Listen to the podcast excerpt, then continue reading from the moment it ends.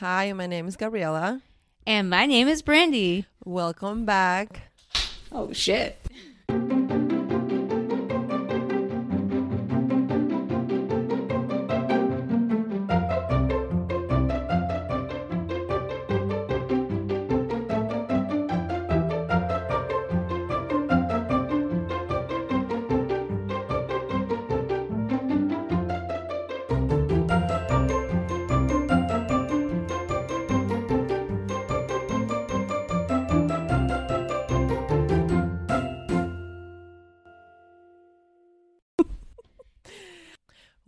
Back to the Book Gossip Podcast. Today we have a book called Never Let Me Go by Kazuo Ishiguro. And let me tell you, we Girl. Googled this. I almost said Philip Pullman. You're like traumatized from the last book. I sure am. Um, so this book is from 2005, and I think we can say that the novel was named the best novel of the year by Time. I think it was the same year, 2005. In 2017, he received the Nobel Prize for Literature. And in 2019, he received Knighthood for Service of Literature. Girl, I didn't know that. Yes, you Google everything. Well, shit. I guess I So his when you Google his name is Sir Kazuo Ishiguro. I love that. so when you like- look up a British actor, you're watching TV and you're like, oh, let me see what this bitch has done before. And then you're like, oh, excuse me, sir, blah, blah, blah. So yeah, so it's Sir Kazuo, and then it has a bunch of um initials. So yeah. Like three of them, like no more than three. Uh, yeah, I think they all like they follow the same thing. Like if you get a knighthood, you get initials. Yeah, so he's very good. Like hey, you get like when you uh make communion what? and you pick another middle name. Oh, I think that's supposed to happen, but I did my communion and I didn't do that. Not communion, confirmation. confirmation. Oh, I didn't do a confirmation. Me neither, girl. It was getting in the way We're of sinners. practice, and I needed to get to cheerleading practice. Like that was way That more, more important. important. Yes. No, I did it because I was into a Catholic school. No, I didn't do it. I'm lying. I only did conf- uh, communion. You went to Catholic school Yes. when? When I was in Venezuela. Shit, girl. Yeah. Well then, did you have prayer class? Uh, we have religion class and we have masses like almost every day. Did you ever talk to Caroline about that? No. Why her? Because she used to talk about religion class all the time. No. She would be like, I'm the only girl of color in my class.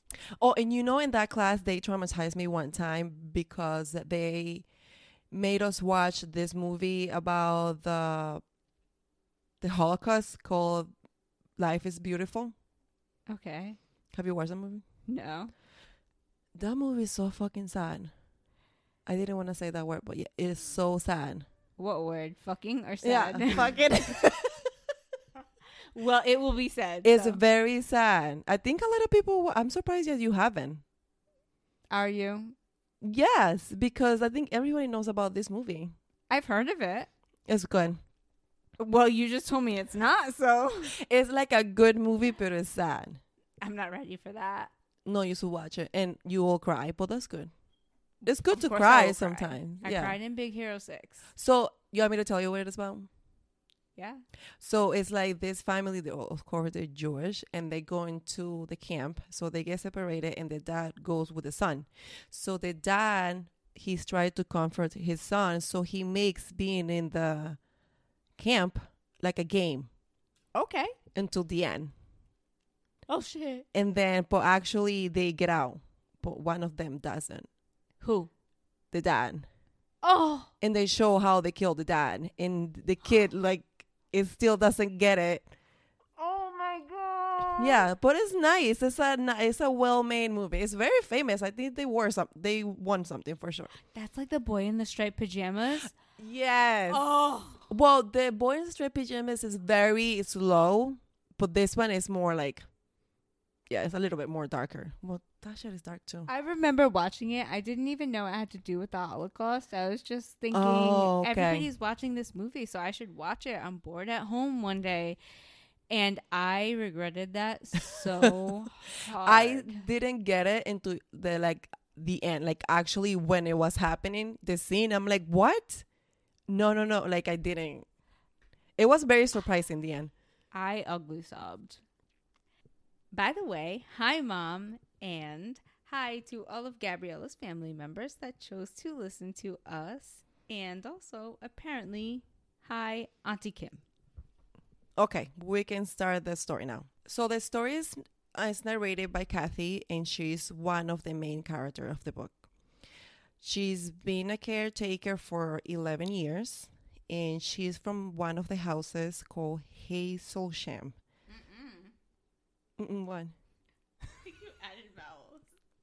It's ha- Hailsham. Oh, yeah. Yeah, you said Hazel Sham. Yes, it's Hailsham. Right.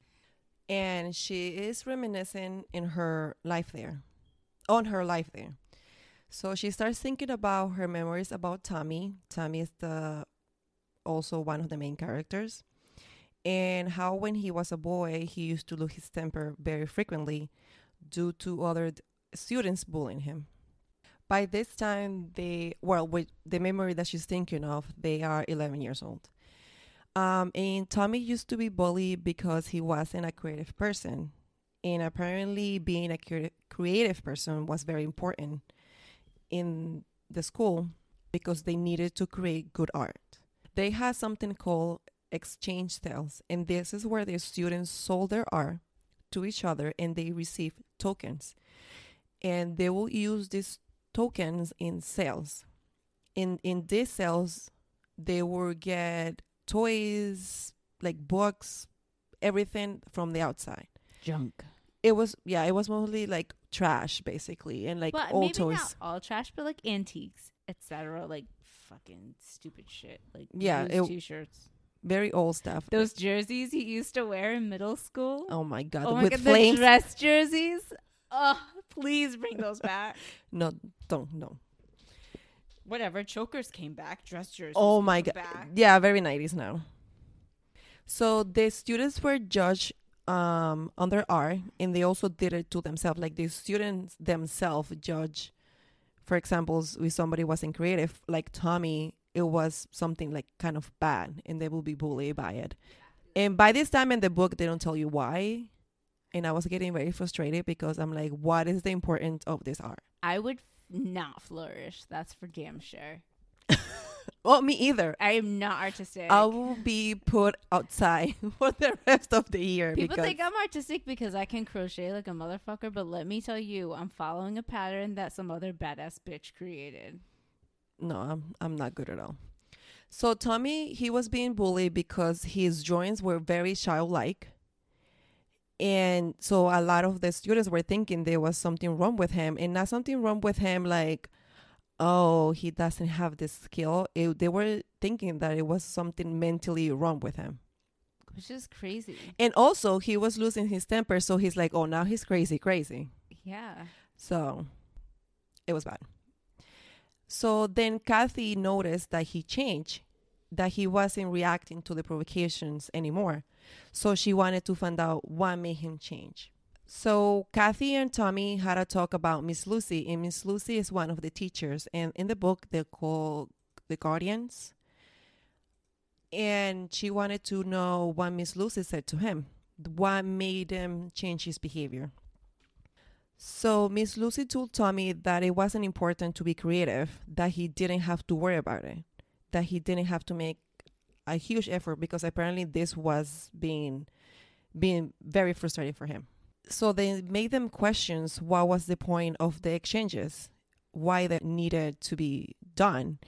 And they were asking why this woman, she's called Madam, and Madam is like basically like the principal of the school. She's the one in charge. Oh, she's not. It's Miss Emily. I was I was just shaking my head no at Gabriella like, oh no no. no. Wrong girl. yeah, it's Miss Emily. So, okay.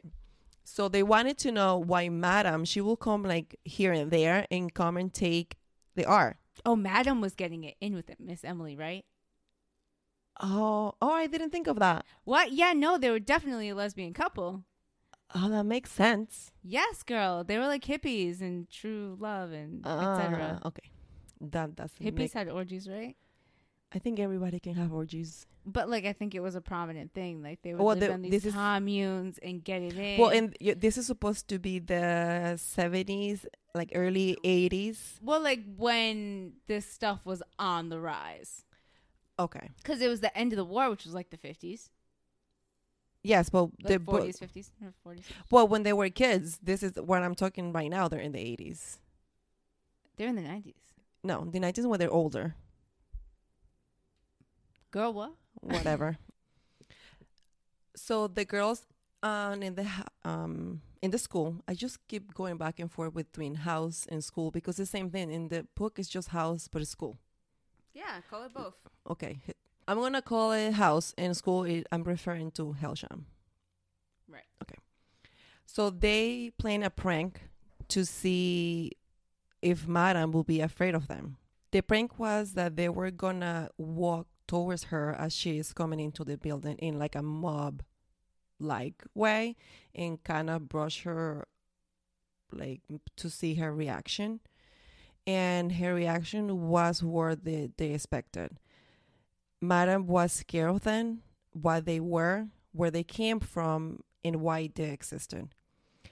After that moment they all felt like everything changed for them it was like a mirror showing them their true selves So at this point, when I was reading it for the first time, I remember thinking that this novel was going to turn into like a crazy dystopian novel where the outside world was in shambles and these kids were some kind of cure, like in uh, Divergent.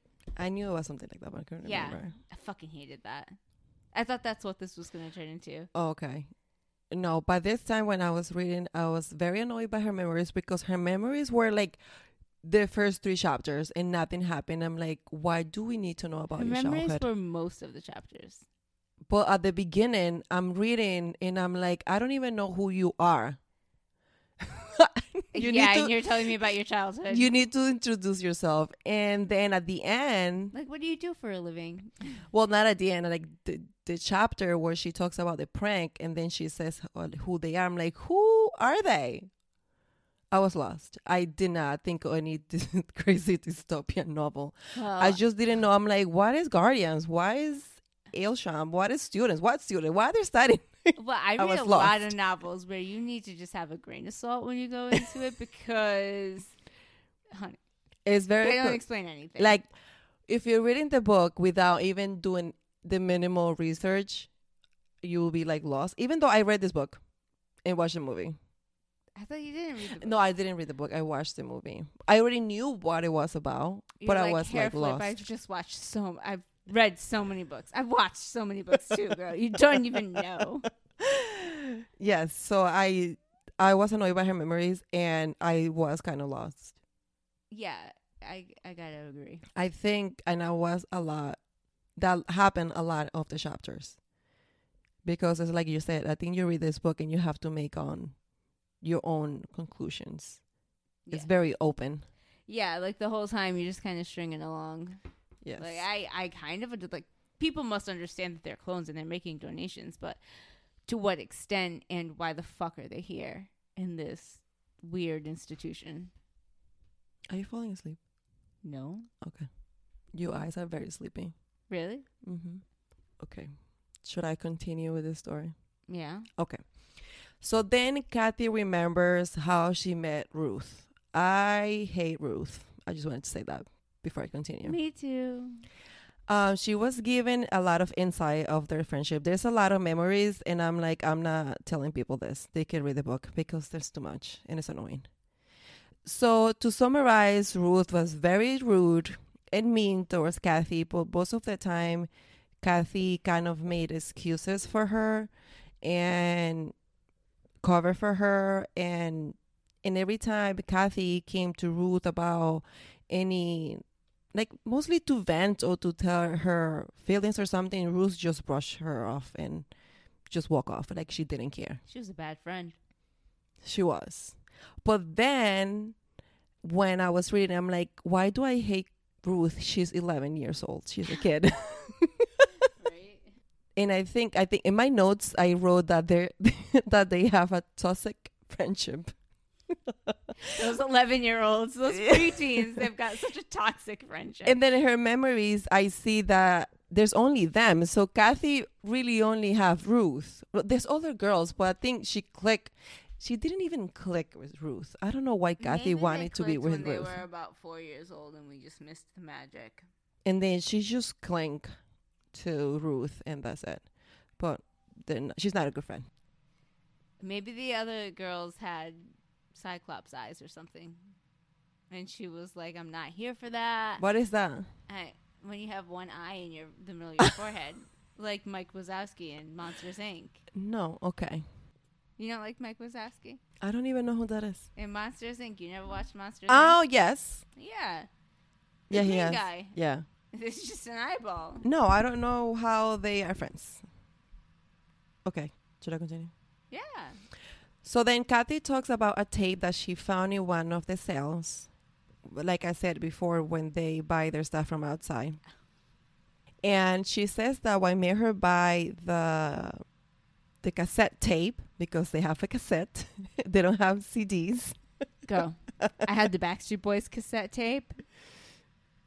And The end. okay. It's fantastic. but I was an NSYNC girl. Holler. Okay. So what she said that she liked about the tape it was that it was a cigarette in the cover, and at the school this was a very like bad. This was like a no no. You don't even think about smoking because you need to take care of your body. They are shown like pictures what happened to your lungs and blah blah blah. But at the same time, the tape became special to her because of one song that it was called "Never Let Me Go." Um, so their song says "Never Let Me Go" and it says something I don't remember, and it says "Baby" and it says "Baby, Never Let Me Go." So she created a story. Yes, because that's what I'm gonna say. Yes, it says "Baby." There's a reason why she Yeah, okay. created. Yeah. I'm very annoyed by your interruptions. Whatever. So she created a story in her mind about a mother being told that she couldn't have babies, and then by miracle she has one. And now she's holding to it very tight to not let go because she's afraid that something bad might happen. So then after that, she remembers a time when she was listening to the tape by herself in one in her room, and she was dancing, rocking back and forth, holding a baby. So Madam is behind her staring, and then when she turns, she just became paralyzed just seeing Madam because Madam is crying. And then Madam doesn't say anything to her, and Kathy doesn't either. And then Madam just walks away crying. And Kathy was very confused by her reaction because Kathy knew that she will never be able to have babies because when they were very young, they're told that they can have babies. So later on, Kathy loses the tape and then Ruth, like a good friend, tries to find the tape, but she never does. So at the end, she just gives her another tape that she can find. And this tape, given by Ruth, becomes very precious after she dies. Ruth dies. Spoiler alert. Yes. So when Kathy said that they couldn't have babies, so I was like, are they like modified genetically that they can have babies? Like sometimes they sound so naive, and I'm like, do you guys go outside? And I think as the chapters go on, you can kind of tell that they have no contact with the outside world at all. So I think while you read, you also have to keep in mind that they don't know anything other than what they're being told by the guardians. And I was asking why they couldn't go outside. What was the reason? What was the purpose? But you find that answer later on. So when they were going on and on about these possessions that they get from the sales, I was thinking that maybe these possessions that the kids collect are supposed to be a stand-in or sentiments that replace parents because they make a Mm. point of explaining how precious they are and how they put you in good standing. Like when Ruth has that pencil case and everybody's so impressed, they thinks it comes from the teacher. I just said they thinks whatever.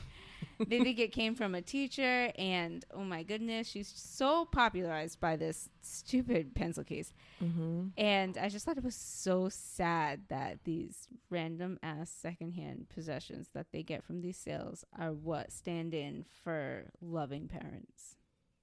Oh, that's true. Is that sad?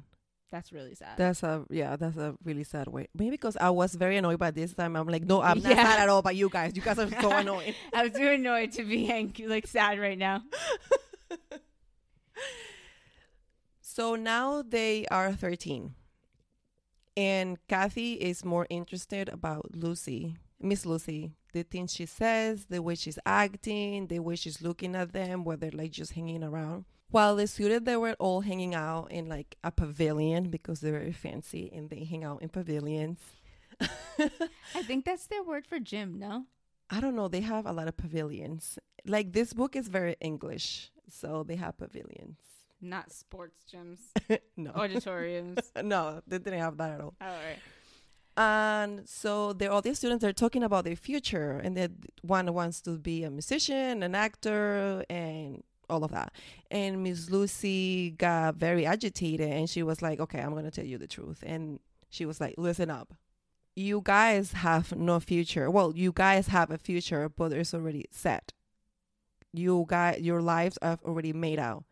Like you have your life made out for you and your futures are set and you guys were created to donate your vital organs and you should keep that in mind in mind so you have a decent life. And she realizes kathy that after they were told this a lot of people changed the notion when thinking about donations. It became like a darker subject even though they always knew by the time they were seven eh, between seven and five. And she discusses with Tommy how they were always told about the donations, but they were really not really told about the process. So basically, the entire time they were kept in the dark. I love the way they explained it. Like they thought they were just gonna go somewhere and they would unzip their body, pull out what they needed, and then zip it back Zip up, it back. and they could go back to the grocery store to bag groceries or whatever the fuck they wanted to do when they were older. Yeah. That was cute, So or not cute, whatever. okay, so Ruth and Tommy they start dating, and oh, they've been dating for a while. I don't know for how long. When you're dating at 13, I don't know what a while Yeah, means. when you're dating at 13, who gives a fuck how long? So they break up, and of course, Ruth is like, Kathy, you need to help me. Because she realizes and she knows that Kathy and Tommy have a really good friendship. They are really good communicating because a lot of the, the memories that Kathy has with Tommy when they're school, they have a lot of talking and they have like deep, deep conversations. And she, when the conversation that she has with Ruth, she doesn't talk about them. She just says that she does have them, but not as with Tommy. And Ruth is like, You are better with him, so he will listen to you. So Kathy tries to go find Tommy to be like, Oh, yeah, you need to go back with Ruth because she's bitch is annoying. I'm kidding. so she finds Tommy and she you're go- not kidding. I don't like Ruth at all. This is like you hating Mrs. Coulter. Exactly. Yeah. So Kathy forgets that she's supposed to um, talk to Tommy about going back with um, Ruth. Ruth, but then you just start talking talking about Lu- Miss Lucy instead. And Tommy tells Kathy that Miss Lucy had a conversation with Tommy, regretting telling Tommy that the art wasn't important because it was evidence, in quotes, because I don't know, we don't know the meaning of the evidence, but nothing more than that. Uh, in the book, they don't tell you yet what evidence means, but you'll find out. Oh, I forgot. Yes. That's why what evidence means. that's why I put it. I, that's why I put it in quotes. I'm like, this is important at the end. So uh, after this conversation that Tommy had with Miss Lucy, that apparently Miss Lucy was losing it, she leaves the school. And at the end of this chapter, Tommy and Ruth get back together without Kathy's help. now they're 18. They graduated the house, the school. So they artwork was evolved. Yeah, so they leave the school of Hailsham and they move to the cottages. And that's the name that they give to a farm that is in ruins. It's not a nice place at all. They're cold all the time. They were like, hey, we need heat. And the guy's like, maybe. you guys are clones. Maybe. You don't need heat. oh my god, can you imagine? And they didn't even realize how fucked up that was. yes, because they're like so. They didn't even realize how bad the community viewed them. Like, yes, they have oh, no idea. you're just clones. You don't need heat. But then at the same time, you can't do. F- well, I'm I'm not a smoker, but I guess people that smoke would have considered it fun. Like you can't do these like recreational activities other people did because Mhm. you're clones. Your bodies need to be perfect, but you don't need fucking heat. Yes. Okay. I Brenda, just got- gave real face. So this is the first time that they live with other students from other houses. And when they move into this farm, there are students that have been that have been there for a while. And they also students that are single, some of them are couples. So Ruth and Tommy came together here as a couple. Um and then Kathy notices that a lot of them copy their behavior from TV because they really know don't know the social norms like what you do when you are around other people so they basically just copy whatever's on tv that the slangs the movement like patting people like yeah, just like all of their pop culture. even like the flirting way Yeah. kind of they just do it from tv which is weird because tv is like not really reality. extra, yeah. so this is if they grew up in this age with reality TV, maybe it would have been more on point. But yes they true did not. So they, I, they, she talks about like other students going out of the cottages and the farm. They like they drive. Some of them, I think by now you can start driving. But she notices that the people that came with her from Hailsham, they usually just stay around and just walk around. They do a lot of walking in the woods. I don't know who does that. Maybe just English people, but Jeffrey Dahmer, Ted Bundy. you might die. She was like, "Oh, let me go to the woods and have mosquitoes around while I read." Beat my own path. that's not very fun.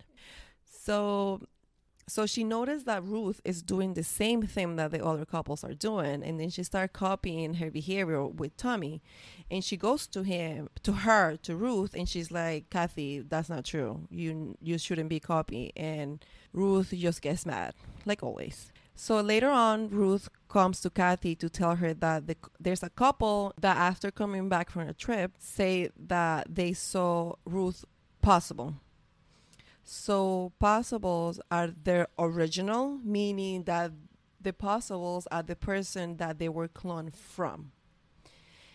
And so they all just okay. I got too excited with my hands.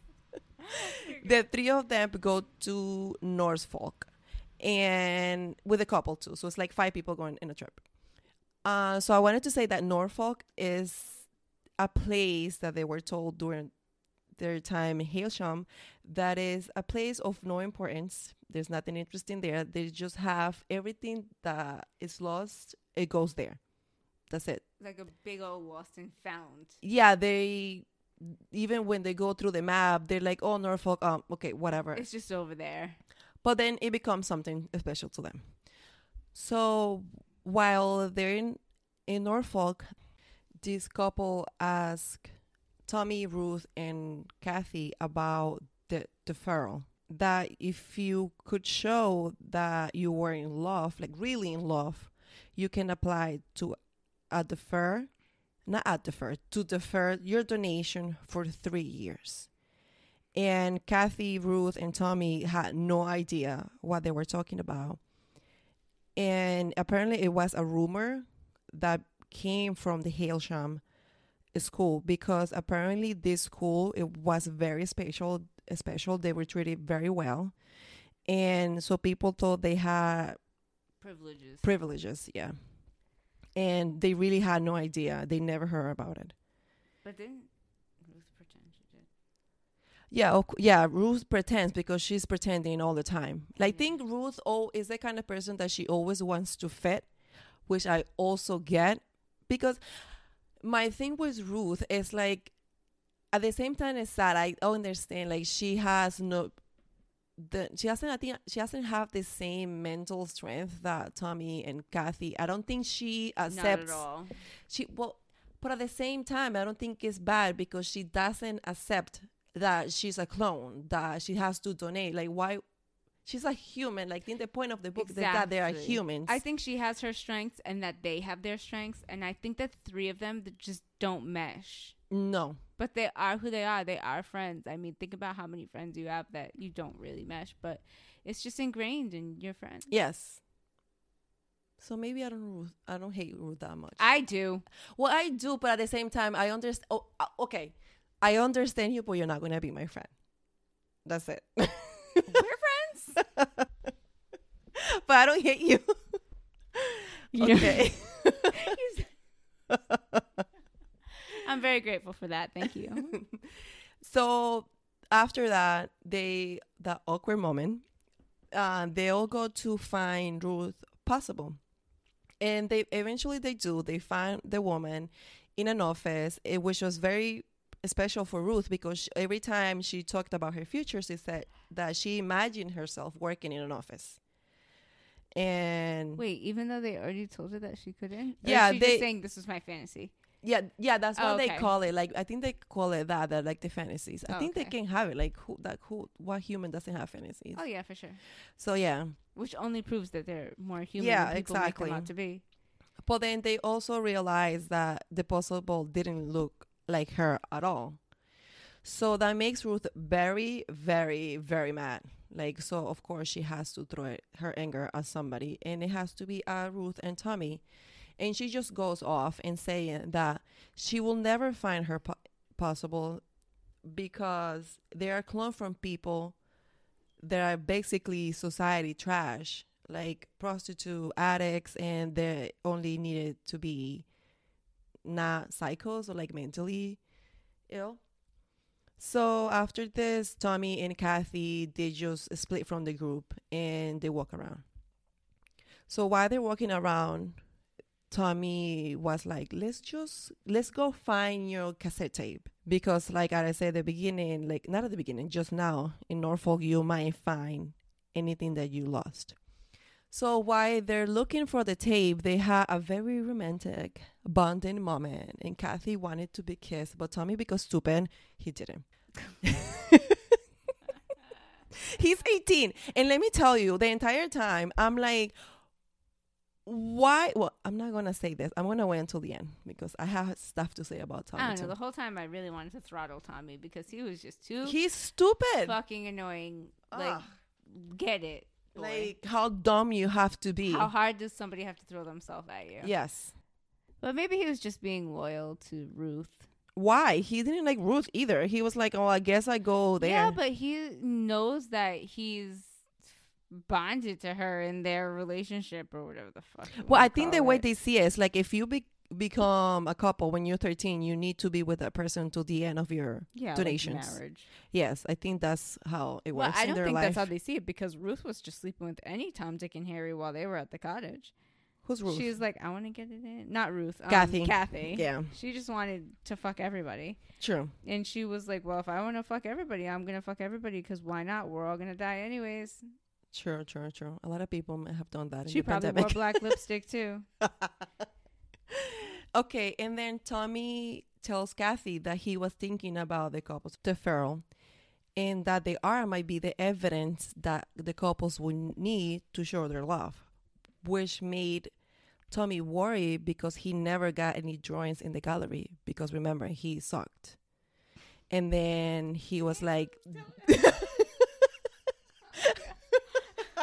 now I feel bad that he sucked. Like he was bullied. Because remember, he sucked. Okay, and then what that made Tommy also feel bad because, of course, Ruth is gonna be upset about it. One night, Kathy and Ruth are having like a girl night, and Ruth sees the tape bad girl night. Let's do a bad girl night. because, but uh, nobody told Kathy. I mean, nobody told Ruth about the tape at all. Like she, what she knew was like it disappeared, it got lost. And then at first, Ruth seemed to be fine with it. Kathy told her everything. She didn't lie to her. She told her that Tommy gave it to her. So she was fine with it. But later on, of course, she spit out her venom and she created a separation between Kathy and Tommy by telling Tommy his that his theory of the R being evidence for the deferral was ridiculous and that Kathy and her were laughing about his joints, which is a big thing because going back to his bully traumas, like then you have two women that you care about laughing about them. So Tommy looks at Kathy expecting a reaction from her, at least to say something, and she doesn't because in her that moment she was so disturbed by what Ruth just did that she doesn't and she just walk away and just leave them there without explaining herself. After that incident, they all become distant. They still talk, but they're not um, as close as they were before this happened.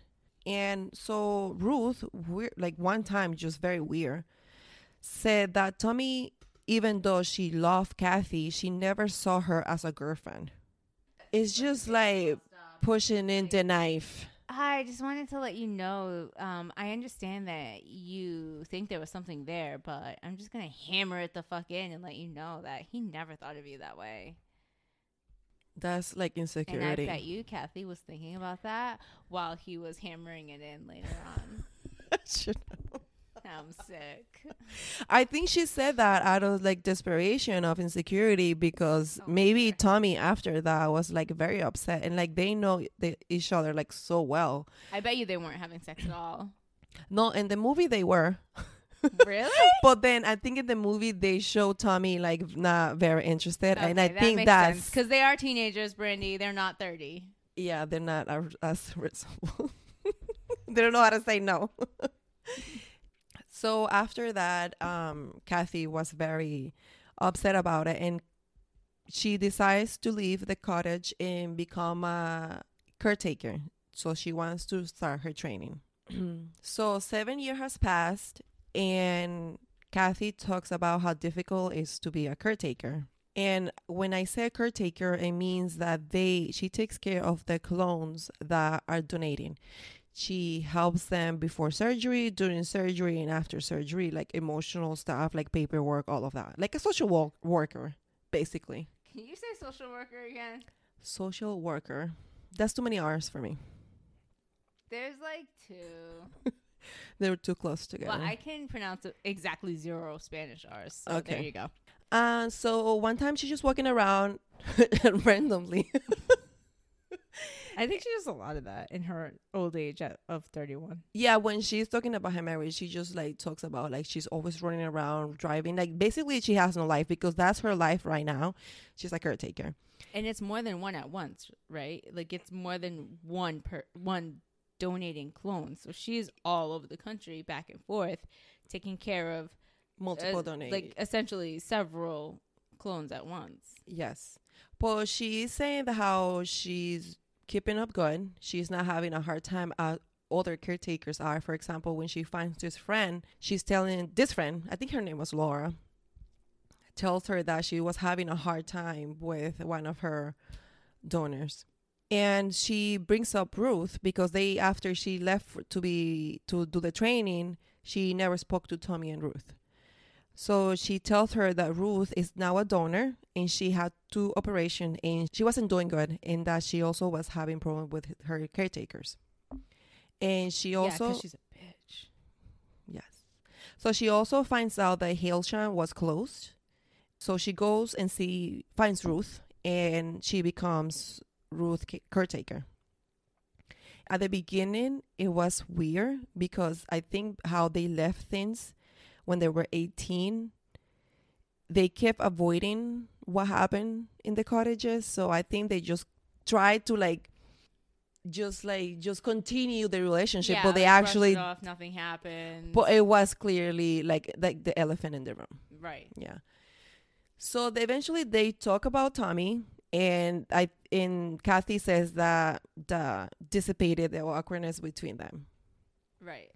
One afternoon Ruth starts talking about a fishing boat in the marshes.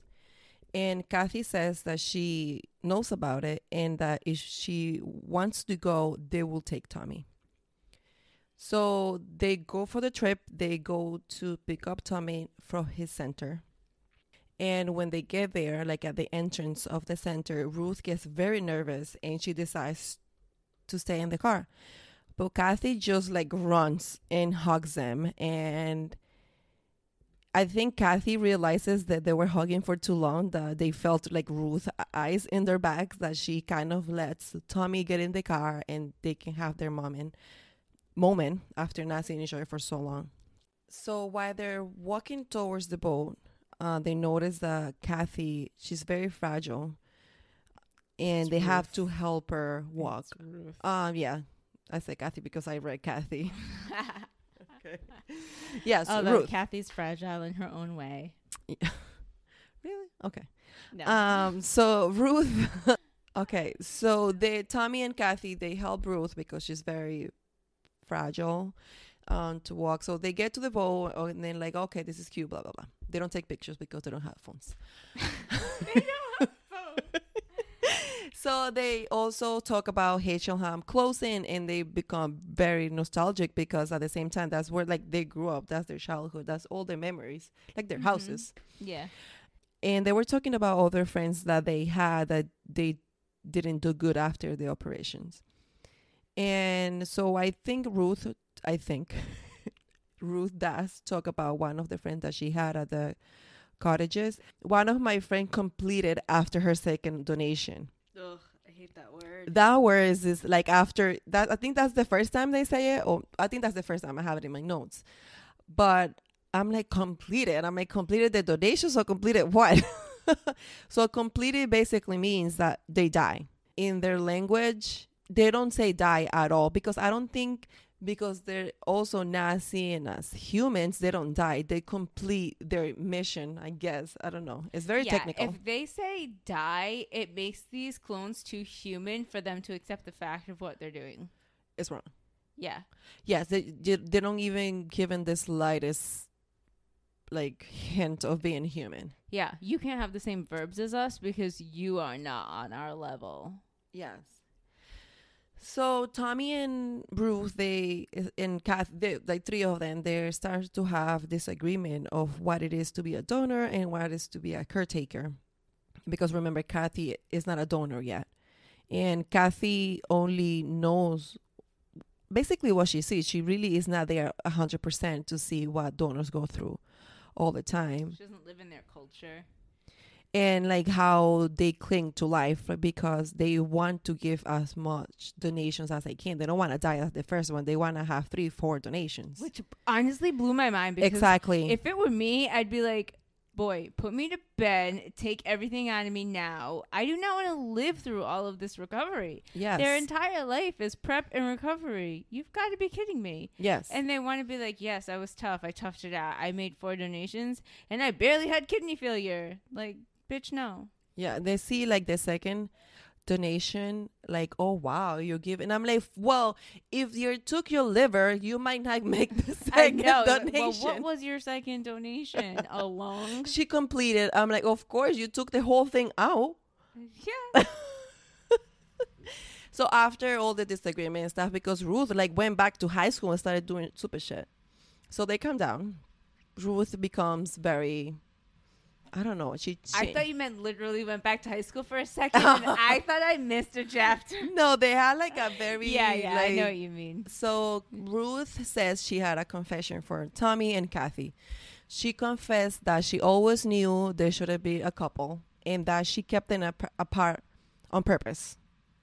And that she asked Kathy for forgiveness. And I was like, bitch, no. Shade. And then I think Ka- Kathy just starts crying. I think she just cried because she's like, bitch, like, how old are you? like, of course you want forgiveness because you're dying and you want redemption. So no, you're gonna suffer until the end. Mm-hmm. Thank you, Kathy. Ruth takes out a piece of paper and the paper has Madam's address on it. And so she's like, take this piece of paper, go see Madam and trying to get the deferral. And Tommy, because he's stupid, he does takes the paper. Madam's the one that was creeped out by them, right? Yes, Okay. because Madam is the one that always took the R. So Right, she's right. like, if you go see her, you're gonna see the evidence Yeah. that you guys really love each other and you Right. guys can have those three years and kathy is like it's too late like eh, like this homeboy here already had like some donation he might die tomorrow I know. He's like three donations in. I mean, like maybe he gave a liver. yeah because i don't think they tell him what they took out I wonder. no they don't No? well they don't tell you in the book I mean, maybe because it's semantics. And maybe because they don't I feel care Like every, I feel like they mentioned in passing like a story of somebody else who had a lung out here or whatever out there. So I think they do know to some extent. I don't think they know when it's going to be their last. no they don't i don't think they tell them i think the doctors might know I feel like the doctors probably know because they understand like how organs work yeah exactly together. So in the well, after that happens, um, after the second donation, Ruth dies, and in the movie, I, I- thought she did three. Let's talk uh, about semantics. No, I'm kidding. I don't know if she dies at the second one or the third one, but in the I saw the movie, and in the movie they take her whole liver. I'm, I'm like, of course she's gonna die after you. They guys- took her entire liver. yeah, that's what they show in the, in the movie. In the book, they don't say anything In about the book, what when she organ. was talking to that girl that was having a hard time with her donations, um, the girl said Ruth had a hard time after her second. oh, I. Think I think now you're making me doubt myself, but I'm not sure. No, I think you're right. But I think she died after her third Yeah, because, because, she's a weak ass bitch and bi. I'm not sorry because you're a fictional character. So Ruth dies. Everybody's happy about her. And so Kathy decides to become Tommy's caretaker. And of course, Kathy and Tommy become a couple. And they get it in. Na na na na. And she talks about how easy it was between them. Bec- well, they always got along well, so I don't know why it would be hard. And plus, like, if you are dating somebody that is gonna die, like, I don't think you will fight all the time. Maybe. Maybe you need a little drama in your And life. Maybe you didn't date me. like you're dying. I don't care. We're gonna talk about this. Yes. I'm playing fucking Sims. Deal with it. I don't know. And he had his drip. his arm. He's got an IV and he's like, baby, can you change my line? Okay. okay. F- Kathy finds Madam address and they plan to go to see her. So Tommy goes crazy. He goes like Picasso and he starts drawing and because he's very excited. He wants to get this deferral. He doesn't want to be the one that fucks up. He's like, let me do my art so we can show them that we are really in love. I think he's more of a Van Gogh. a little crazier. So, okay. So, in his theory, he thinks that the drawings will show their souls and that they're capable of love. So, they are very excited. Oh, this is the part that I was like, oh, okay. Kathy and Tommy went to see Madam, and she does still look at them like disgusted. Mm. but she kind of like put it aside and she was like, okay, come in. And Kathy and Tommy, they're like explaining to her, okay, we're here because of this and this. And then Madam is kind of like not interested or she she seems that she doesn't know what to say. So she steps out and Miss Emily comes in very sick in a wheelchair. And remember, Miss Emily is the one that was in charge Yeah. of the ho- She of the was school. elderly. Well, to to these thirteen year olds, but she was elderly when this memories first started. Yeah. So, So she she's- must be damn ancient right now, yeah, so she's old and sick like myself. in a wheelchair. Shut up. So Miss Emily explains to them um, what Hailsham, why Hailsham was so special, and well, because by this time they still didn't know why people kept telling them they were they were special. They They knew. people would I don't know if they knew to the full extent, but they understood that Hailsham was privileged. but they didn't know why they were.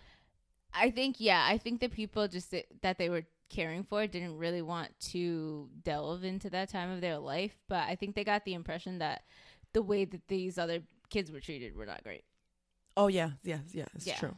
Because I think Tommy mentions that it's like But like he said, they don't know why Hailsham was special No, not at all. to the so. This is when Emily, Miss Emily, is going. So to essentially, I interrupted you for nothing. Yes.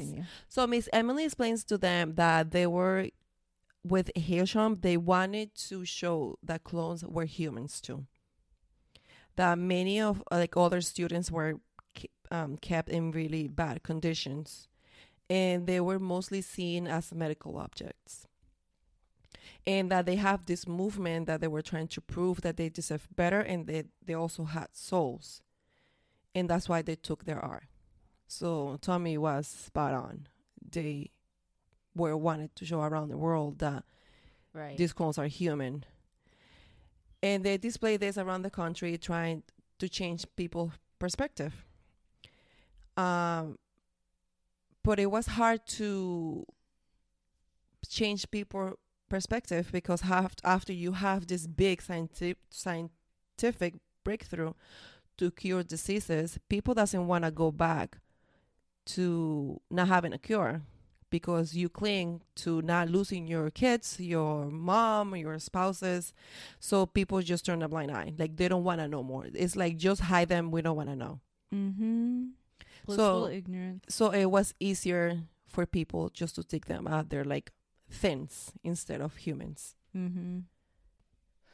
Also, she explains that what made society stop giving support to a more human donation program was because of a scientist that had, had an idea to create children with a superior intelligence and, a, and athleticism.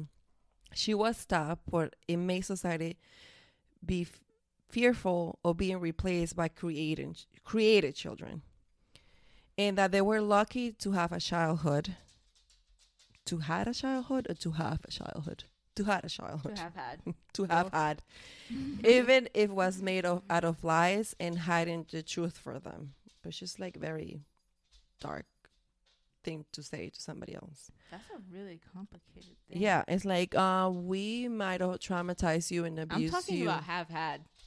ah, Thinking about translating. oh my god um so tommy asked miss lucy if it, that was the reason why mrs not mrs miss lucy left Well, maybe she was Mrs. Lucy now. You don't know. Maybe she found her man, tall, dark, and handsome. um miss lucy thought was that the students should have known more to be more aware of who they were what they were and to be gi- given a full picture um when i was reading the book and i also watched the movie this scene made me cry Which one? what i just read Oh shit! Really? because it's like um boom like nothing is happening for you in your life you're gonna just gonna die like I mean, I like I how Kathy like her confusion is like uh why is people questioning if we have souls like she was confused by that. yeah, like that thought never occurred to her. yes Why would it? They were Well, but at the same they grow up time, so there was- protected. they were always shielded from that reality so it was like a shock like oh why people doesn't think that we have souls Yeah, that is. I mean, like I, I don't think it would make me cry. I cry But because I know it would make me cry. I, also, I was reading it at work on the overnight, so I probably wasn't having too many feels. I was like listening to make sure nobody was choking or whatever. And just like the disappointment that Tommy was feeling because he came so eager to show his freaking drawings and they don't they're not worth anything it just made me feel so sad that they were given a hope I, that was sad. He worked so hard. yeah it's like a lot of time that he spent Mhm. and then they were just given a hope I don't even understand what it was that made her believe that because in the beginning, when the other kids had even presented that whole deferral thing to them, I I felt like Ruth just clung onto it to seem cool in the know, but Kathy knew it wasn't true. So I don't understand what in the fuck made her think that was going to be a reality. Um, so they had accepted the life until then, but now they're very disappointed. It just made me feel bad that they were hoping for something. Oh, honey, no, I don't feel bad. That was the dumbest thing to hope for. Nobody proved that to you. The, you heard it from people that didn't even come from Hailsham. Yeah. Like, calm down, Kathy. You're just trying to get it in for three more years. oh my god, they talk about their sex life too. yeah, I love it. You do like every time I'm like, oh my gosh, she's having sex with this like little guy with so many scars. No, okay, do you know he's gonna break. So I what I thought was really romantic about their sex life and Kathy talking about it was how adult it was. Mm-hmm. And I know that Well, they it had wasn't a- like her first Well, they had a lot of sexual education Yeah. in Hailsham. Mm-hmm. Maybe that's why they had a, a healthy And sexual life. their sex ed classes sounded a lot more educational than Yes. perhaps my sex education classes at that age. Oh, but she said it why?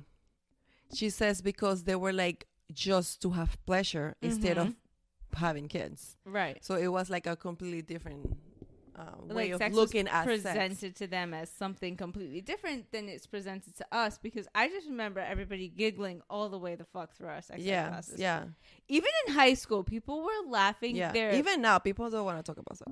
Yeah, and they were talking to us about like testicular and breast cancer. And let me tell you, my entire class was laughing. And I'm like, because they see sex or sex is just to have kids. You should not feel any pleasure.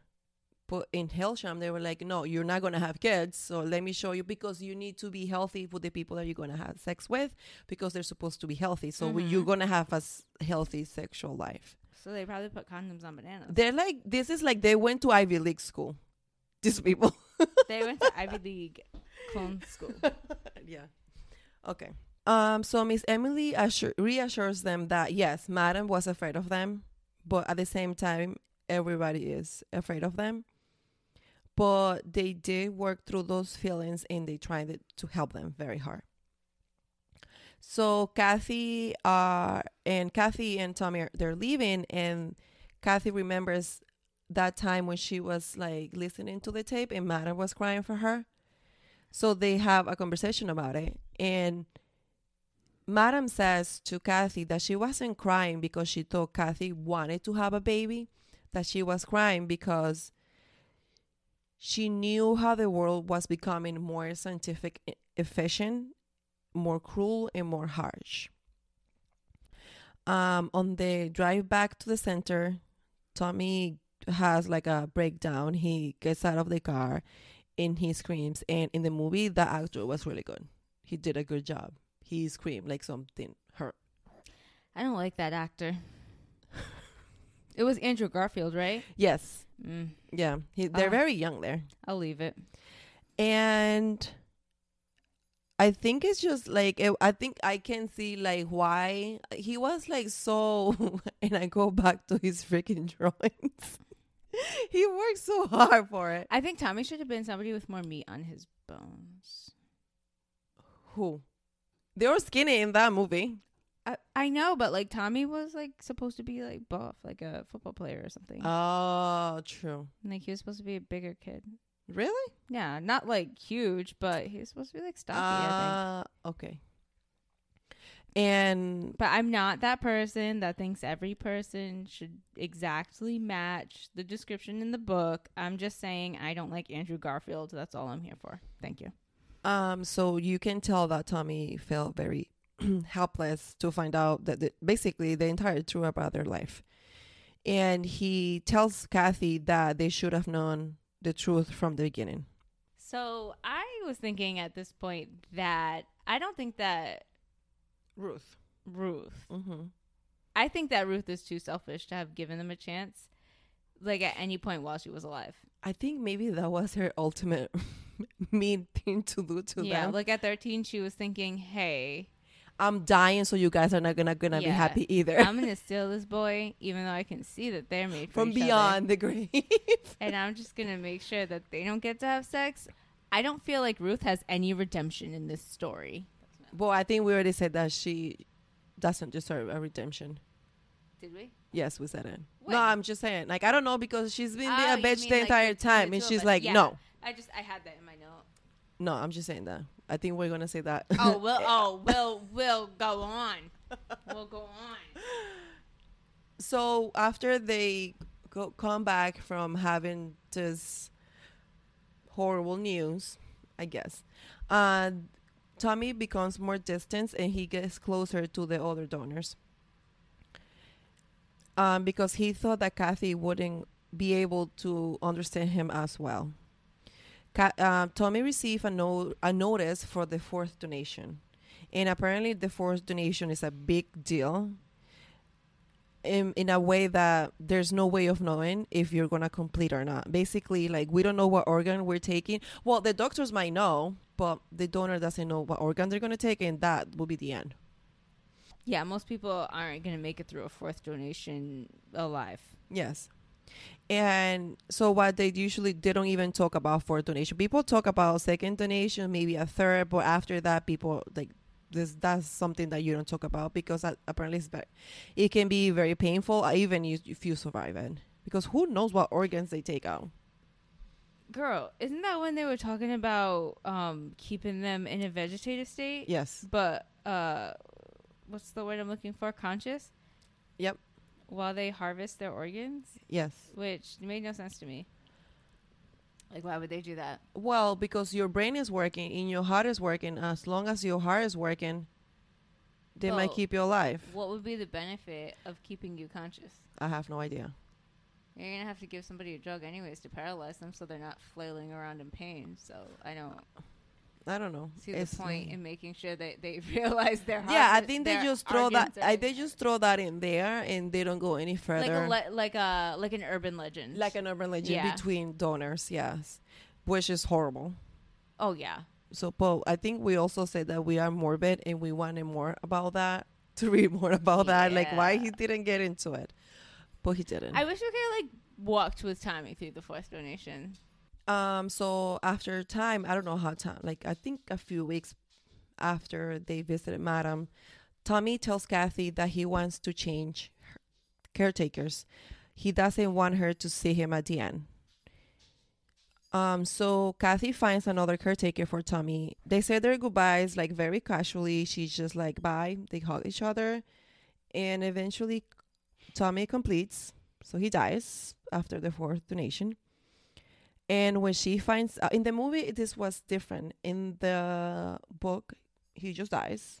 She just says, "Oh, he died," and then in the movie, actually, she is in their surgery when he's going for the fourth donation, and she watches it Why? because she's the caretaker. No, she's not anymore. Then why is she there? The whole point was I thought he didn't want her to be. Well, she's there. Ugh. In the movie, they Which don't. actress is Kathy? Kathy, I don't know her name. Keira Knightley or Carrie Knightley is Ruth.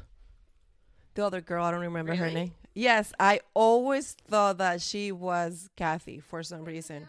Uh, so eventually Tommy completes, and Kathy, after finding out that Tommy dies, Kathy goes to Norfolk. Uh, this is the place where everything that is lost is found, and she is that's just where they found the tape together. yes. So I think that's They why she goes back there. Kiss. Yes. Yes. And then Their almost legal kiss.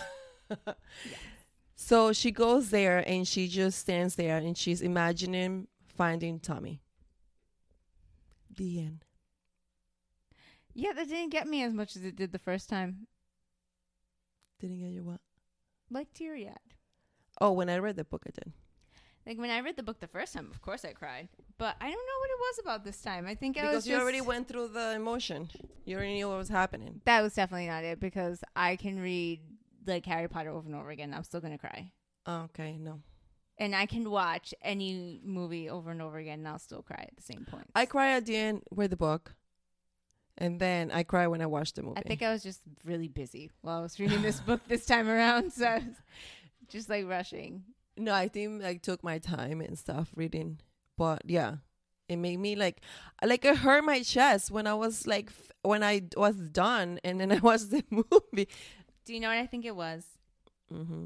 While I was reading, I was focusing a lot on different things that I wanted to like think more into for the podcast and I just was so full of annoyance and rage towards Ruth Okay. that I just Yes. was numb to any other feeling Yeah. throughout the book. I just couldn't really appreciate Kathy and Tommy's romance for what it was, Uh-huh. outside of the sex, for having all of this negative emotions towards Ruth. True. Yes. Yeah. I. I. That happened to me at the beginning.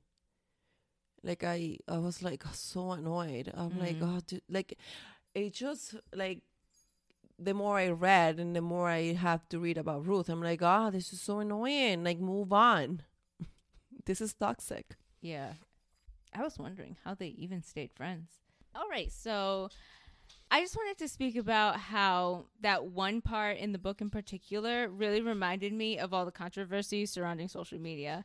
So when she was talking about Madame having that reaction to them and likening it to seeing your true self in a mirror one day, it kind of reminded me of like you said posting a picture on social media and if not enough people like it you want to take it down because other people's perception of you really affects the way that you see yourself Exactly. Like so- when you have the likes and the comments, and it's like you are expecting people to comment and like is you think like some people just randomly like your picture, but you Right. take it like by heart. Like all these people liked my picture, how I looked in that picture. a lot of people didn't even really take the time to appreciate your picture before they hit like and moved on or tap double tapped it or however you do it. So also i mean there are pictures of me that i love. And i know if i had posted on social media people would be like that's a okay picture of you brandy. But i don't like that about it do you know what i mean yeah, I know what you mean. I think that is a really good way to explain how Kathy felt in that moment. She was thinking, this picture of me is the thebomb.com. you know, Madame wasn't feeling it. She's got, I almost said 3,000, but that ain't shit anymore. She's got like 3 million followers. Yeah. And, you know, if she doesn't like it, I guess it's really shitty. Yes. It's like you completely forget your own uh Self actualized. your opinion of yourself it completely changed just because one person it can be you can have like 10 comments which is like apparently not a lot but like if you have 10 comments saying that you look pretty whatever oh i like the background but there must be one person and that just destroys everything Mm-hmm. like not me like i do post pictures because i'm cute but then i don't even check who comments who likes it like at all like if i comment After you decided it was cute. Yes, it, it, if that. it goes in my Instagram story, I'm like, I don't even care who looks at it. This reminds me also of the days when MySpace only let you post, um, let's say, eight photos. I remember I it didn't would. have MySpace. it would. In, okay. no, I didn't have MySpace. Yeah. Okay. What year is that? I don't know. I forget. Like early two thousands. Oh wow. Okay, no, I wasn't into it at all. I suppose. I don't know. Um. So, well, because you know, MySpace in the beginning was. Am I thinking of MySpace? Oh, Tumblr. No, I never had a Tumblr. Me either. Yeah. No, okay, I'm thinking of MySpace. MySpace was, yeah, MySpace was the like 2000s. I think I was in high school. Still, I don't recall. Anywho, Mhm. um, I was working at Shaw's, 2006 ish Oh, okay. plus, circa 2006. Who knows? Yeah. I don't know. So they limited the amount of pictures that you could post, so you had to really curate your photography on Oh, MySpace okay. in the beginning you had something like maybe eight pictures that you could post so they had to be your top eight. Oh, that reminds me there was a top two. so you could rate your friends you could rank your friends because when you go on your myspace Yeah. page there was a little section where you could put your top friends and you could choose how many of your friends you wanted to showcase as your top friends. That is so much work. Do you like how toxic is that? Because I remember as a joke one time I re organized the whole thing and I put these random ass Joe schmoes I didn't give a fuck about. But Amanda, like my roommate Amanda, she was so hurt because she was living in Florida and she was like, Why the fuck did Brandy take me off of her top? And she wasn't like, Bitch, I hate you, but she was like, I'm concerned. that is Did so, I do something? Why are you mad at me? Wow. No, this is Tom. This is MySpace Tom as my number one. Obviously, it's not about you. That's crazy. But yeah, like it really dictated friendships. Like it made a difference. oh. And that's what I'm saying. Social media is shown so vividly through Yes. this description, this likening of you walk by a mirror every day and you know you're chilling, you like what you see, it's all familiar. And then you post a walk by picture. it and it's different. What the fuck? It's because now you are seeing yourself from other people's perspective, not mm-hmm. yours anymore. Oh, that maybe that's why young people are like so like what the fuck is self confidence anymore? Yes, yeah, that's true. Like true self confidence, not confidence because other people told you you're cute. Like I'll post my picture. I'm like, oh, my hair is cute, so I'm just gonna post my picture. I know a girl that was like, "Let's get married today because my hair looks good." That's self confidence. yes. Another thing I wanted to touch on was the art.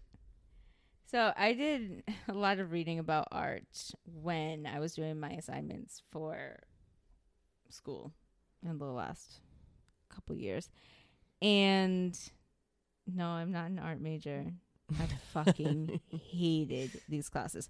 But anyways, um art is really important in this novel and it really made me wonder how big of a role like art played in their lives in general because as you know being from their perspective you only know how important Hailsham art is you don't know how important art is on a societal level so I watched this video for one of my classes and it was called Madness and it was about mental illness and it reminded me of how art has been really influential like completely throughout history. Think of symbolism like stuff you read on cave walls etc it tells you all about people's lives back in the day.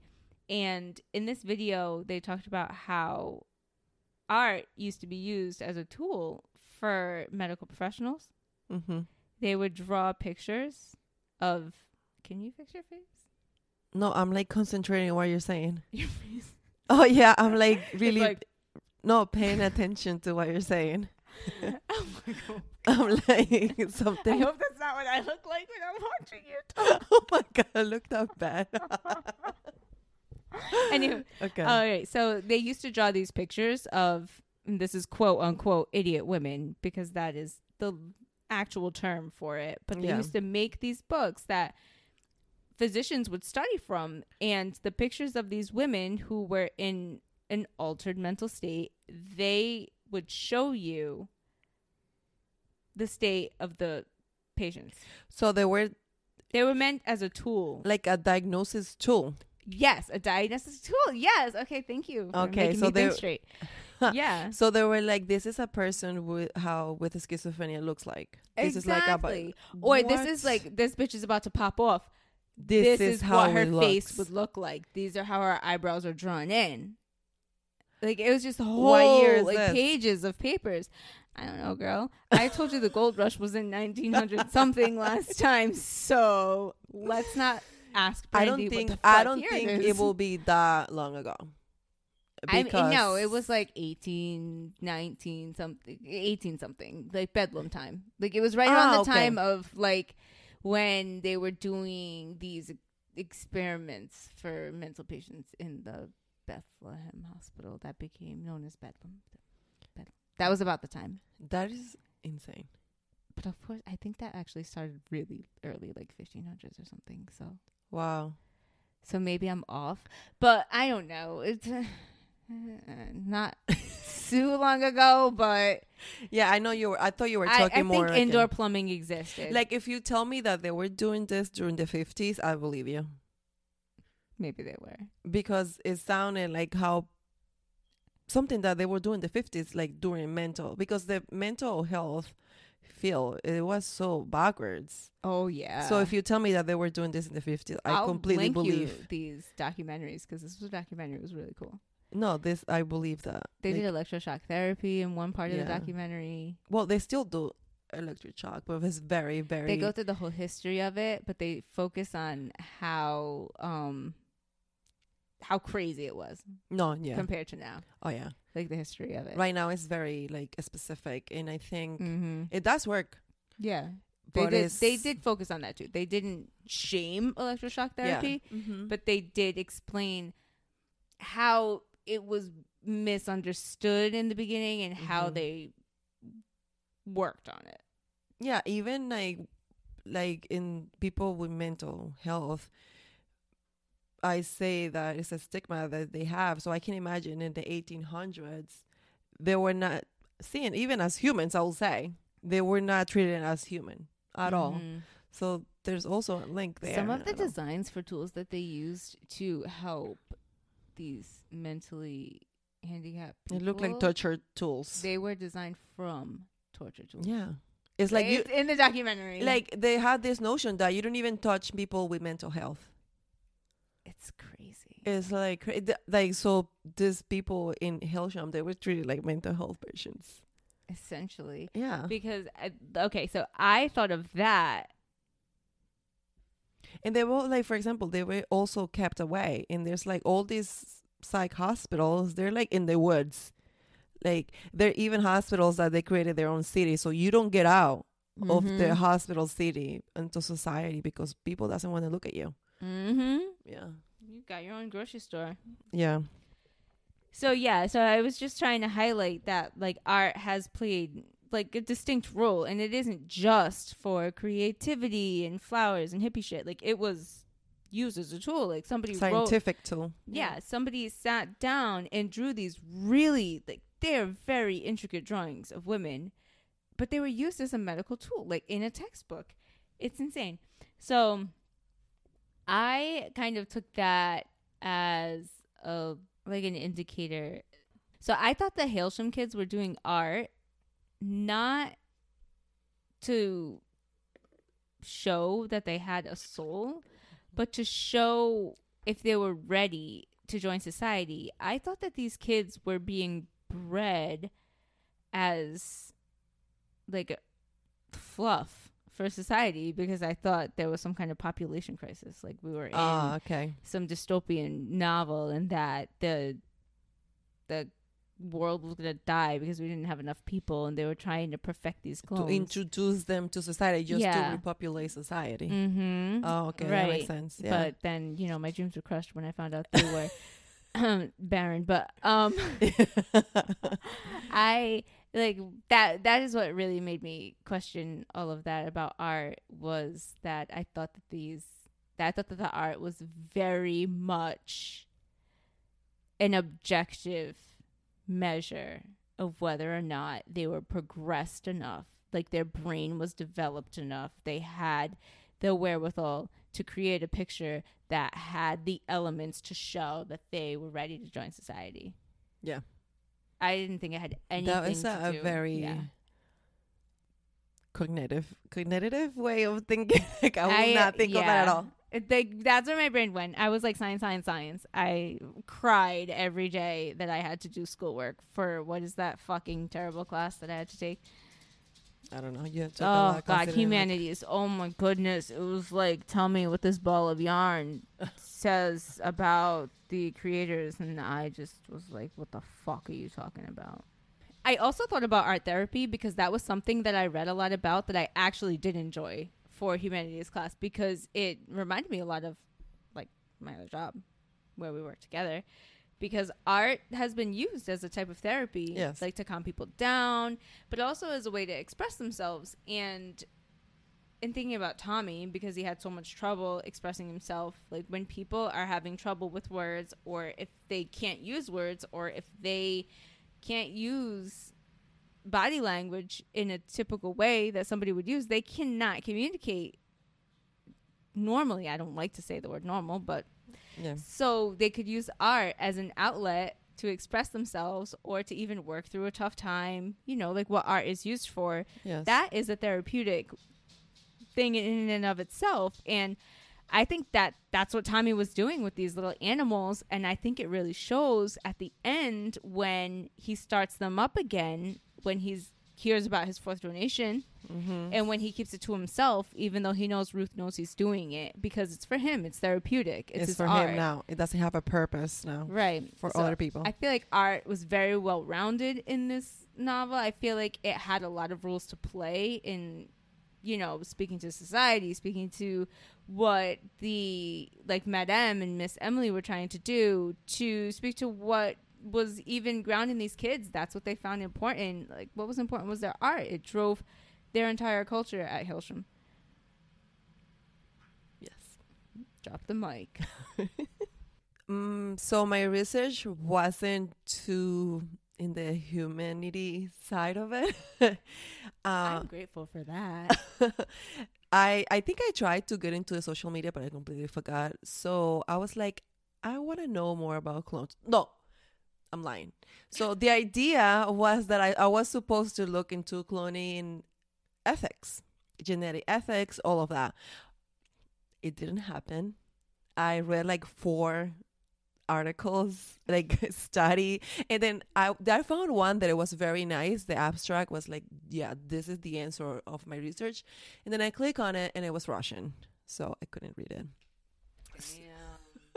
so I looked into cloning and so I'm to start by the origin of cloning cloning comes from the Greek word twig which makes sense. It's a branch that come out of a tree.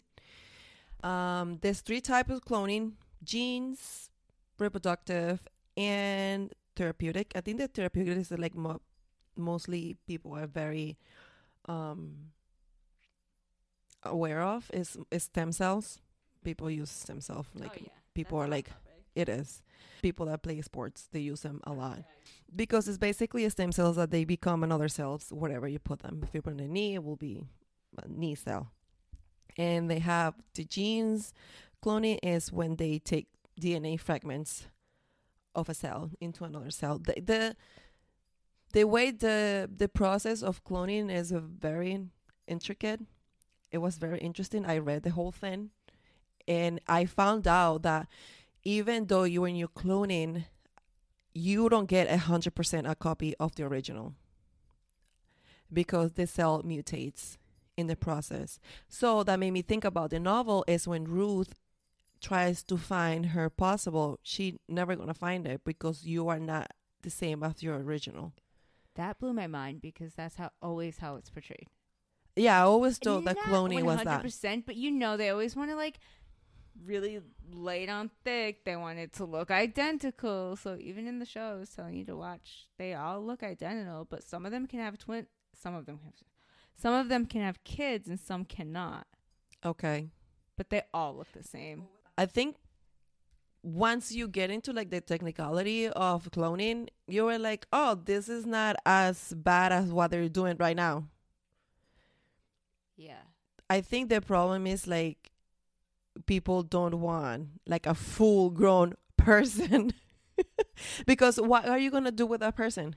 Where are you gonna put it? I remember what I was thinking about earlier when we were talking to Amanda. That reminded me of this was some book I read a long time ago about um AI. Like they built artificial intelligence and they gave them bodies that were so lifelike and they became the perfect employees. You wanted to have them on your staff because you know they never took sick days, et cetera, et cetera. But then they became so intelligent they started to lobby for their own rights and they mm. basically took over the world. Bitch. This reminded me of that. So yeah like that's what people are scared of essentially. Yeah, that's what people are scared of. Like you are creating another human um i- i- an identity. because people are very like you know a man and a woman they get together they really like each other so they call up the stork and the factory fucking produces them a baby and then it gets Mhm. dropped in their lap and that's how you're supposed to have kids yeah. not in a petri dish Well, they do it now and people accept it. i know So I think I think that the the thing that I'm, Well, some people accept it. yeah I'm not one of the people that don't accept it. Don't. Um so I think the problem is like it's more a societal thing. Yeah. Like what are you gonna do with these people that are clones? Are there why are there even clones? Are you gonna let them have a life or are you gonna use them just for organs? What is the purpose of creating clones? like who is responsible for this clone? exactly. Because you can't like like are clones like grown from childhood? Oh yeah, duh, duh, Brandy. We just read a whole book about it. Okay. Um, so um, in the article that I read, they were saying that the side, not the side effect, the adverse effects would be that there is a genetical problem. The article proposed that there's going to be um, a decrease in genetic diversity, and it's true because it's not happening ma- um, naturally. You Mhm. are playing with it. You are basically choosing what characteristic. so it's like whatever is trending. yes. Like not not just names will become popular, but like you'll have 15 Arias in one class, but they'll all have blue eyes and dark hair. yeah like people pick the characteristic of the person Yeah. um distinction My in the sister will kill future me if she reads so i don't know like when i read extinction in the future i was like uh i don't know Extension? extinction Oh. Yeah, that was part of the novel I read about the AIs. Like the end of the novel was extinction of the human race because the AIs took over. Like that is that is a concern, girl. You should really read a science fiction novel. Girl. We should No. read a science fiction novel. um the also the immersion of diseases because of this i said at the beginning the cell will mutate and the organism the organism will carry similar conditions to the original Mhm. so if you take something that doesn't work or whatever it's going to carry on to the healthy one um so next i looked into cloning in religion um so in islam it's sinful and is only accepted in animals and plants in Hinduism, science should not sacrifice or degrade human values for ethical, will degrade human values, moral, ethic, or spiritual. So that means no, they don't believe in cloning. Uh, that was the summary. Uh, Buddhism, they don't forbid it. They believe that everything happens for a reason. That humans with souls are part of the reincarnation process. Uh, Christianity, of course, they do forbid it um, because they make reference to the Genesis where God created mankind on his own image. Here we are with Genesis again. Holler, Adam and Eve or Adam and Evil. Uh, a few countries that I found in the research that they um, prohibit reproductive cloning is Germany. Reproductive cloning is in the animals. That's when they take a body cell and they put it into like an egg and they will create like a, a cow. So they don't accept that in That's- Germany. Like, do we do that here? in the United States, Yeah. I don't know. Like, do we have a need to clone cows? I think they do they clone animals because they can do it to humans. They Oh, like experimentally? yes. Okay. A lot of the places that they don't accept cloning, they do accept research. Okay. Yeah. Okay. That makes sense. hmm So the UNESCO states that there is ethical issues, technical issues with the process of how the cloning is made. There's medical safety issues. For sure. Um, and they said there will be as a society, it will kind of disturb the concept of a family. Yeah. Um, it will cause confusion of personality and psychological development. Yes. Really? Personality? For the clone, you mean? Confusion in personality. Because, I mean, a clone, as I understand it, is born from infancy. No? I have no idea because I have no idea of how it is to be a clone. I mean, well, I only have, like, the way it's portrayed in science fiction. Yeah. Uh, No, I know. I, I can't see it. But- I can see why it will be confusing. I mean, yeah, okay, you also see clones, like, grown as a full ass adult, too, but. yeah. I always looked at cloning as like an individual that would grow up with some type of guardian or in some like these kids did, like at Hailsham or Okay. wherever the fuck else. So Mhm. I think they would have an, a chance to create a personality for themselves. True. But not everyone, like as humans, they're not the same clones. Why would But I guess the they same? did struggle with it later, and like here we are at the topic of the novel. So Yeah. So after reading all the issues that would have been involved in creating clone human yeah, clones, I completely understand why in the book the clones are kept away from society. It's easier. It's just easy. Let's not deal with it. Well, are the other clones kept away from society? Yes, because they talk about it in the All book. right. Yeah, they do. So then after Yeah, society doesn't want to see what they're doing to these humans. Yes.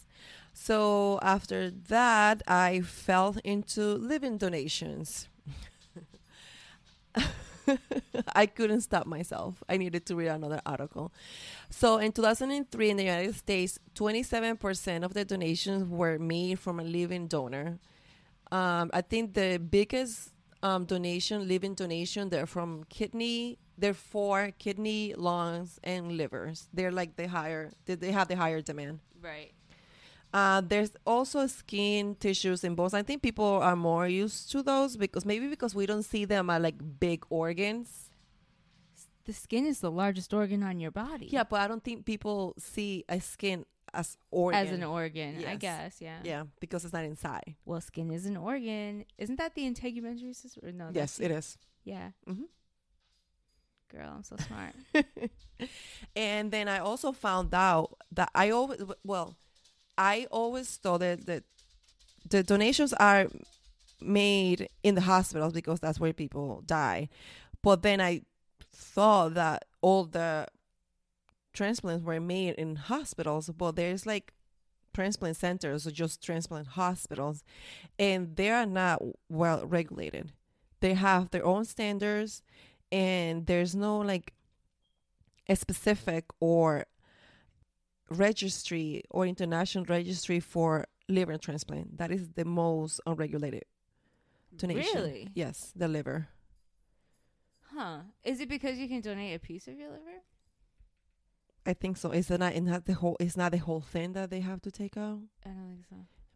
Um, that will be another Uh, yeah, I article that I had to read. So I I needed to stop myself in some of this because there's a lot to look into. I'm not that far in. Um, so I read about the um different cultures and I fell into the Japanese culture doesn't support the use of organs from deceased person. So the only source has been the living donations. Before 1997, they were this they had the strictest law about cloning. Not about cloning, sorry, about donations. You can only receive donations from family members and only when your heart stopped. But then after 1997, they changed that and you can have donations when you or give or uh, give donations when you're brain dead. But by this time, society had already accepted that you only as- get donations from people that only the heart. So it was like a big change. So they needed to get used to it. And so now there's younger people does sign um, donation forms and they want to give them away but the ratio of what is needed and what is given it doesn't balance it out because some people there will be a possible donation but then people don't want to accept it there's oh, there's a, a lot of society beliefs and stuff that stop donations um japan transplant techniques are very advanced but the system has a, a lot of structural issues. And just to give an example, I kept reading. Of course, I needed to know what they meant by it. So there is, uh, they give reference to a very known surgeon. He received awards and stuff, and I don't remember the name. Um, Of the surgeon? yes. That's okay. Um, so they give a, a like a little example of the many uh, social issues that they have because they have the surgeon having given a surgery, and this one surgeon does everything from beginning to end. he has his patient that he has the recipient. He has to find the donor. He coordinates the surgery. He does the surgery, and then after the surgery, he's there too. So he's there from beginning to end. This is one person. There's no social workers. There's nothing. Whoa, that's so un-American. Yes, in ja- in Japan, they they cla- they said that they had a ridiculous amount of hospitals that they are able to give transplants, but they don't have the other side of it, the instructional, like the people that they need after before, like all the coordination. They don't have Mhm. that, so they are losing a lot of donations, possible Right. donations. So in the documentary, he is having the surgery, and then he gets a phone call and he's like, I can't stop this transplant and take that phone call. So that's one donation that is gone. That's so sad. Yeah. So they're very advanced, but they don't have. Guy, I'm sorry to interrupt, but this guy is he trained to transplant multiple different Yes. organs? Yeah. Are are surgeons usually trained in Yeah. There's general surgery, and you do big organs. That's mm-hmm. insane. I learned that in Grey's Anatomy. Thank you. oh my goodness. I thought you were gonna say, 'cause didn't you go to school to be like a surgical tech or something like Yes, that? yeah. Yeah. So I was thinking it was from that, and you're like, no, Grey's Anatomy. Because of course, like I'm watching Grey's Anatomy and like, wait, what is that? So I needed to Google it. So I read and stop watching. Oh, I wonder how many articles you went through that time. exactly. All right. So let's talk about this Nobel Prize win that Kazuo yeah. Ishiguro Mm-hmm. won. He won the 2017 Nobel Prize for literature. Um, for all of his literature work, not just this book. But when he did win the prize, there was all this controversy around his No. representation of his Japanese culture in his novels. There was this backlash saying that he didn't represent his culture enough. He wrote too much about white people. He was catering to the white industry, blah, blah, blah. And he came back and was saying, you know, it isn't that you have to what write about white I mean Japanese people to tell a story about the struggle of minorities in general. Mhm. And he doesn't usually specify the race of his characters in his novels. For instance, this entire novel, he didn't say that these people were white that we were talking about. In fact, he did bring to light through Ruth when she thought she had was going to see her possible, but then didn't end up seeing her possible. She says, "We're from the junkies. We're from you know the people living in the gutter." Blah blah blah. However she put it. And if you think about it, in 1990s England, I don't think the people considered junkies were predominantly white people. Yeah. So it's entirely possible that the people we're discussing are not white. In the film, they chose to portray them as white actors. Maybe that was a casting decision because they really like the actors because all three of the main characters Yes. turned out to be great actors. I mean, I personally don't like Andrew Garfield, but that has nothing to do with his acting. He can act. Yes. So I get why those three actors and actresses would be cast. But it does like it did kind of bring this whole weird ass controversy about his novels to light. Yes, when I was looking at the beginning, uh, before I read the book, I also read about the author, and then I read that that, and he said after he when he won he won the Nobel Prize, he says that he was brought up in England, and put all of his influence in, li- in yeah. life are Japanese. He was raised he Japanese, he so felt very Japanese. he thinks like Japanese, and I'm like, okay, but when you read the book, I can see the Japanese culture mm-hmm. like a lot. Like it made sense. I I kept that in my mind when I was reading, and it makes total sense. Like it's there. Mm-hmm. So I don't know why people are like saying that. Yeah, because they want him to expressly state, well, this Japanese woman named insert Japanese name here was living through these perils and blah blah blah blah blah. he doesn't write Japanese literature. his first novel was about a Japanese woman. Yes, I saw. I saw. But I mean, I don't think that means that every single novel he writes needs to be about the plight of the Japanese. Yeah. No. I I can see the influence. Yeah, I Yes. think that he very elegantly gives you his view on things. I mean, think about his writing in general. His writing is It's- fucking beautiful. It is. Yeah. and it's very direct and indirect at the same time. Like Mhm. he's giving you all of the information you need. He's giving you the specific memories of Ruth, I mean Kathy's, that he needs to give you to paint this story. But at the same time, he's doing it in the most roundabout and elegant way possible. That feels really Japanese to me. Yes, because like where we were reading, we were making out notes. We have those like, there's a lot of clone like cloning holes, and then when I read the research and when I was done, I'm like, this guy read a lot of cloning because the way that he did a novel makes total sense. Mm-hmm. Like the stuff, that, the stuff that he doesn't talk about, it makes sense why he doesn't talk about because there's no need. Like it doesn't work even now. So the way it's written, it's like he knew what he was talking about. exactly. And you have to appreciate an author who does that kind of research. It was like the, you were also reading the story, but you also had the cloning in the background, and Yeah, he's more about nuance than just like straight up bold facts. you didn't need to know all those details about clonation. Clonation. Clonation. Whoa. Cloning. we're almost done. We're tired. Clonation. oh god.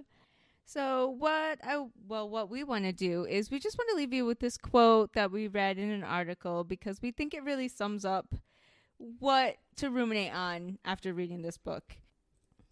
So this quote is from electricliterature.com, I think. I'm not sure. It will be listed.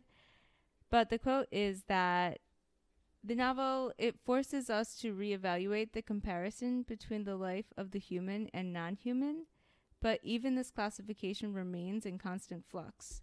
Identity, it seems, is never stable, a belief that's rooted in the core. Boom. So now let's move on to some fun stuff. I came up with the question this week of which character would you be? And I think it was a fun one for this novel, even though it's an obvious one, because I don't really love any of these characters. So no matter what, I'm going to feel pretty dirty after I answer this question. So let's let Gabrielle answer first. I picked Miss Emily. Okay, girl, drop it. because I don't think I can hold like first of all there's no there's no retaliation if you tell them the truth. And I you thought she was a dick. Oh no, not Miss Emily. Miss Lucy. Oh, okay, okay, okay. That makes I'm more like, sense. Whoa, whoa, whoa. I kept like no, I think it's Miss Lucy. Yeah, Miss Lucy is the teacher that was torn. Yes. Yeah. Like I don't think I can be working and going every day to lie to people. Mm-hmm. Like I'm uh, too empathetic of a person to be like, um, let's talk about your future when I completely know that you guys are gonna die when you're 30. Yo, I will be that's a like, good choice. I'm impressed. why?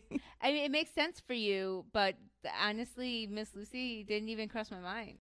because she That can say it. A Gabriella answer. Wow, this is crazy. Yeah, and I just thought about it. Oh God, you're such a nice person. Who do you pick? I picked fucking Ruth of course. because I'm such a She's like, bitch. if I'm miserable, everybody's gonna be miserable. And like I'm not going to accept this eventuality. I'm gonna just act what the fuck I want to act and fuck whoever I want to fuck and keep Yeah. them from whoever I want to keep them from. Because I'm gonna fucking die before I'm 30, or by the time I'm 30. Yeah. So So, I completely get why you will be Ruth. wow. Okay. you can tell like I'm not selfish at all. I'm very selfish. Thank you. oh, that was nice. That was funny. Wow. okay. That was a lot more fun than I thought it would be. okay, uh, you wanna rate your hangover? yes, let's But rate. like, I think you should rate your hangover for the first time because you didn't give a fuck the first, the second time. So it should be f- your. Oh yeah, I'm gonna give you my OG hangover. I'm not going to give you my through the lens of doing the podcast. and the order for my job. So so my hangover rating is going to be 3 stars, which is classified as I enjoyed it so much I spent days telling people about it as in the book because I think I did. I did try to get people to read it. I definitely thought about it a couple days after. I wasn't losing any sleep, but I like it resonated with me. Um, I will give it a three because it took me like two days and I still felt bad. Like it was so like bad for me when I was writing. I was doing the notes like each chapter, and then when I got to the last two chapters, I stopped taking notes because I was like, if I write, I'm gonna cry again. and then I watched the movie and I cried. I'm like, it took me like another day or two to like go back to my notes. Well, if you're not too hungover from our fantastic summary of Never Let Me Go, you can Follow us on Instagram and Facebook at Book Gossip Podcast and on Twitter at underscore Book Gossip. also, if you really loved us, you can rate us five stars on whatever app you're using that allows you to rate. Leave comments, but not mean ones, nice ones. Yeah, we're gentle souls. Thank you for listening. And if you read a good book, tell us about it. Talk to you soon.